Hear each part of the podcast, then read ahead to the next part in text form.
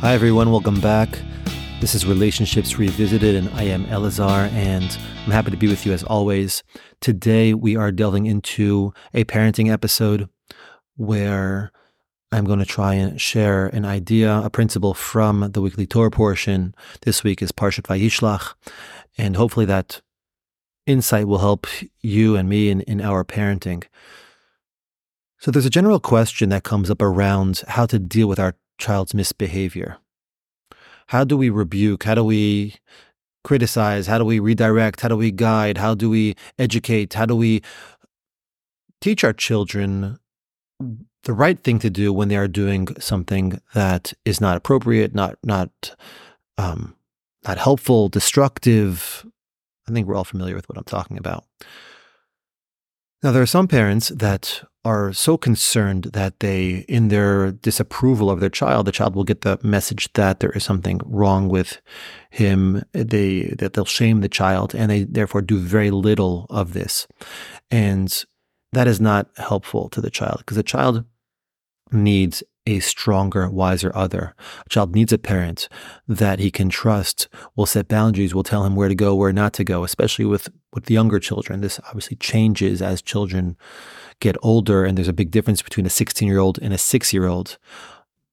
But a child does need direction, and it is not help healthy and helpful to the child to err on the side of well you know i don't want him to get the wrong message that i don't love him or that i don't that i don't care about him. So i'm not going to say anything when he does something which is destructive damaging hurtful etc so we really want to learn how to how do we give that guidance in a way that it will be received and that it will not lead to shaming and unnecessary pain for the child. And I think there's an insight in this in this week's parsha where Levi and Shimon, who are about bar mitzvah age at this time, so they're adolescents, and they learn of the abduction of their sister Dinah by Shechem. Shechem kidnaps her and he rapes her, and unfortunately, there's a lot of suffering. And as I sigh, as you know, unfortunately, we are we are we are in similar. We find ourselves in similar times in some ways. In any event, Levi and Shimon learn about this, and they take the law into their own hands. They deceive and eventually destroy the entire city and its its inhabitants, its male inhabitants. And Yaakov hears about this. They didn't ask Yaakov's permission for this. They just, uh, like I said, did this on their own. And we hear very clearly later on, this is in Parashat Vayechi, where Yaakov gives, gives a blessing to his sons, that when he reproved them at that point, it, it says, Arur apam, cursed is their anger. And Rashi there says that he only rebuked the destructiveness of their anger, not them. He cursed their anger. He disapproved of their anger, not them. He tells them that it was what they did was damaging. What they did was over the top. What they did was uncalled for. It was unnecessary. It will have um, negative consequences for the family. He does not label them as angry or violent people. He doesn't question whether there's something really wrong with them.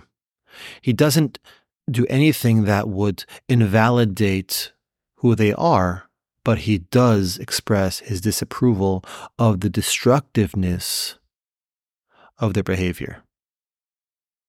And in that is a great insight because I can disapprove of what you did and say, and show you how this is not the way to manage a situation. But that doesn't threaten the sense that my love for you is still unconditional. My love for you is who you are beyond your behaviors. But there are some behaviors which are aligned with the goodness of your character, and there are some behaviors that are misaligned and they need to be they need to be fixed. They need to they need to be changed. They can't continue. And I'm always reminded of this um, concept in the, that the word chet, sin, is to miss the mark. Right? That's really the, the in, in Nach and Nevi'im, it speaks about chet as being a, a miss. an absence. And that's really what we're communicating to them. We're communicating that you missed over here. You made a mistake. That that's totally understandable. You're a human being. And in that, they're able to feel our love, feel the connection, and take, accept the reprimand.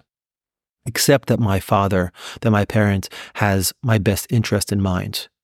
So we're doing both. We're giving them that sense of boundaries that they need because they do look to us for that. And on the other hand, we're also communicating that this is not you.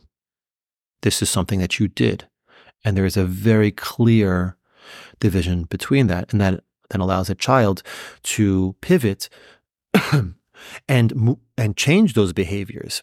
The challenge is that if the child feels like it's an attack on their character and they move into a place of shame, then that they will then shut down and move away from the pain of that experience and not be receptive and able to reflect on how they can move forward in the future and do differently.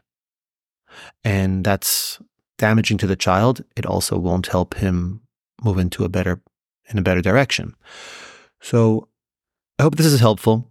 This is an insight from the Parsha that will hopefully help us in, in our parenting. And my blessing is that should have lots of strength and clarity when it comes to being the parent that your child needs.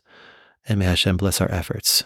Thanks for joining me here, Relationships Revisited, and I look forward to being with you next time in the space between.